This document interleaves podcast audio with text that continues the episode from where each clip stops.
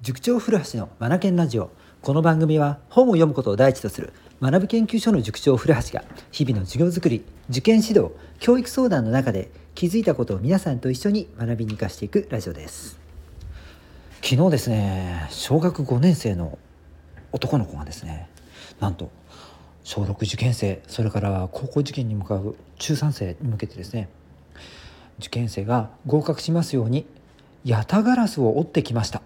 と言ってですね塾にヤタガラスをですね 寄贈してくれたんですよ。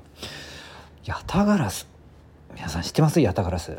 えー、あの神話に出てくる、えーと、何でしたっけ、えー、神武天皇でしたっけ、えー、をこう熊野神社に導いたというカラスでしたっけ、うん、ちょっとはっきりしたはっきりとしたことはちょっとわからないですが、うん、あの導きの神でもあるんですよね。だからあの縁起物なんですよね。確か日本サッカー協会のシンボルマークもヤタガラスでしたよね。うん。そうそう。そのヤタガラスをですよ。折り紙で折ってきたっていうびっくりじゃないですか。どうやって折るんだろうですよね。でヤタガラスの特徴って皆さん知ってます？足がなんと3本あるんですよね。それでねこの子が折ってきてくれた、あのー、折り紙。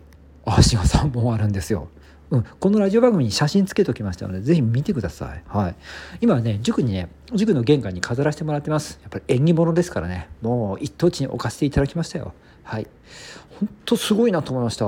うん。なんか聞くところによると、1枚の折り紙、50センチ四方という大きなものらしいんですが、それを折って作ったっていうことで、もうたまげましたね。こんなに精巧に、そしてこんなね、あの細かなところまで折れるもんなんだと思って、本当に驚愕です。ぜひ一度ね、塾に来られた方はですね、ご覧になってください。うん。縁起物です。うん。手を合わせ祈っていただいてもいいですよ。うん。で、えっ、と、ここでね僕が一番言いたいのはヤタガラスのことではなくってもうこの子の他に向けるハートですね。うん、受験生が合格しますようにという言葉をね僕にね伝えてくれたんですよ。めちゃめちゃ嬉しくないですか？はい。ベクトルが自分ではなくて他人に向いている他のために生きている称号ですよすごくないですか？うんうなりましたね。うん。はい。えっ、ー、と仏教の世界に一刀三来って言葉があるんですよ。仏像を彫る時にですよ、まあ、仏師という仏を彫る方がいらっしゃるんですが昔の仏像彫りの仏師さんたちって仏師でありながらもうんとお坊さんでもあったんですよね。なので一刀だから一回こう飲みを入れるんですか？飲みを入れる時にお経を3回唱えるらしいんですよね。うん、でそれで、えー、仏像をこしらえていくっていうことらしいんですがまあなんかなんかそんな様子が目に浮かびました仏像ではないのないんですが折り紙でしょ？一回折るごとにきっと受験生合格しますように努力が報われますようにうん、そんな思いを込めてくれたのかなってなんかなんかそう思うと本当涙出てきそうになりましたね。何回祈り込めてくれたんだろうと。うん。はい。他に向ける心。自分は最近できていたんだろうかとこの子からねヤタガラスを受験生のためにって言葉を添えて渡された時にすごく嬉しくて鳥肌がバーッと立ってなんてこの子すごい素敵なんだろうと思った後にですね後で一人になった時に自分は最近どうなんだろうか他に向ける思いってうんできているんだろうかって、うん、反省しましたね。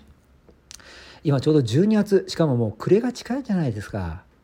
うん、えー、まあ、言い訳するわけじゃないんですが、まあ、まあ、結構忙しいんです。はい。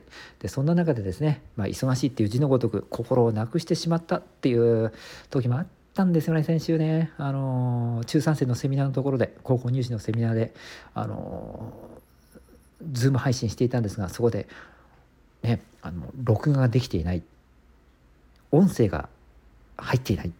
画面が映ってないっていうトラブルが続出してですね何やってんだよって思ったんですけどね自分でね。うん。であの日ですね実は僕も朝から夜のうんと何時だ10時までずっとほぼ休憩出してずっといろんな仕事やってたんですよね。失敗しましたね本当に。うん。はい。はい。心なくしてました。大反省です。はい。なんかこの子にねあのー、改めてなんか教えてもらったような感じにもなりましたね。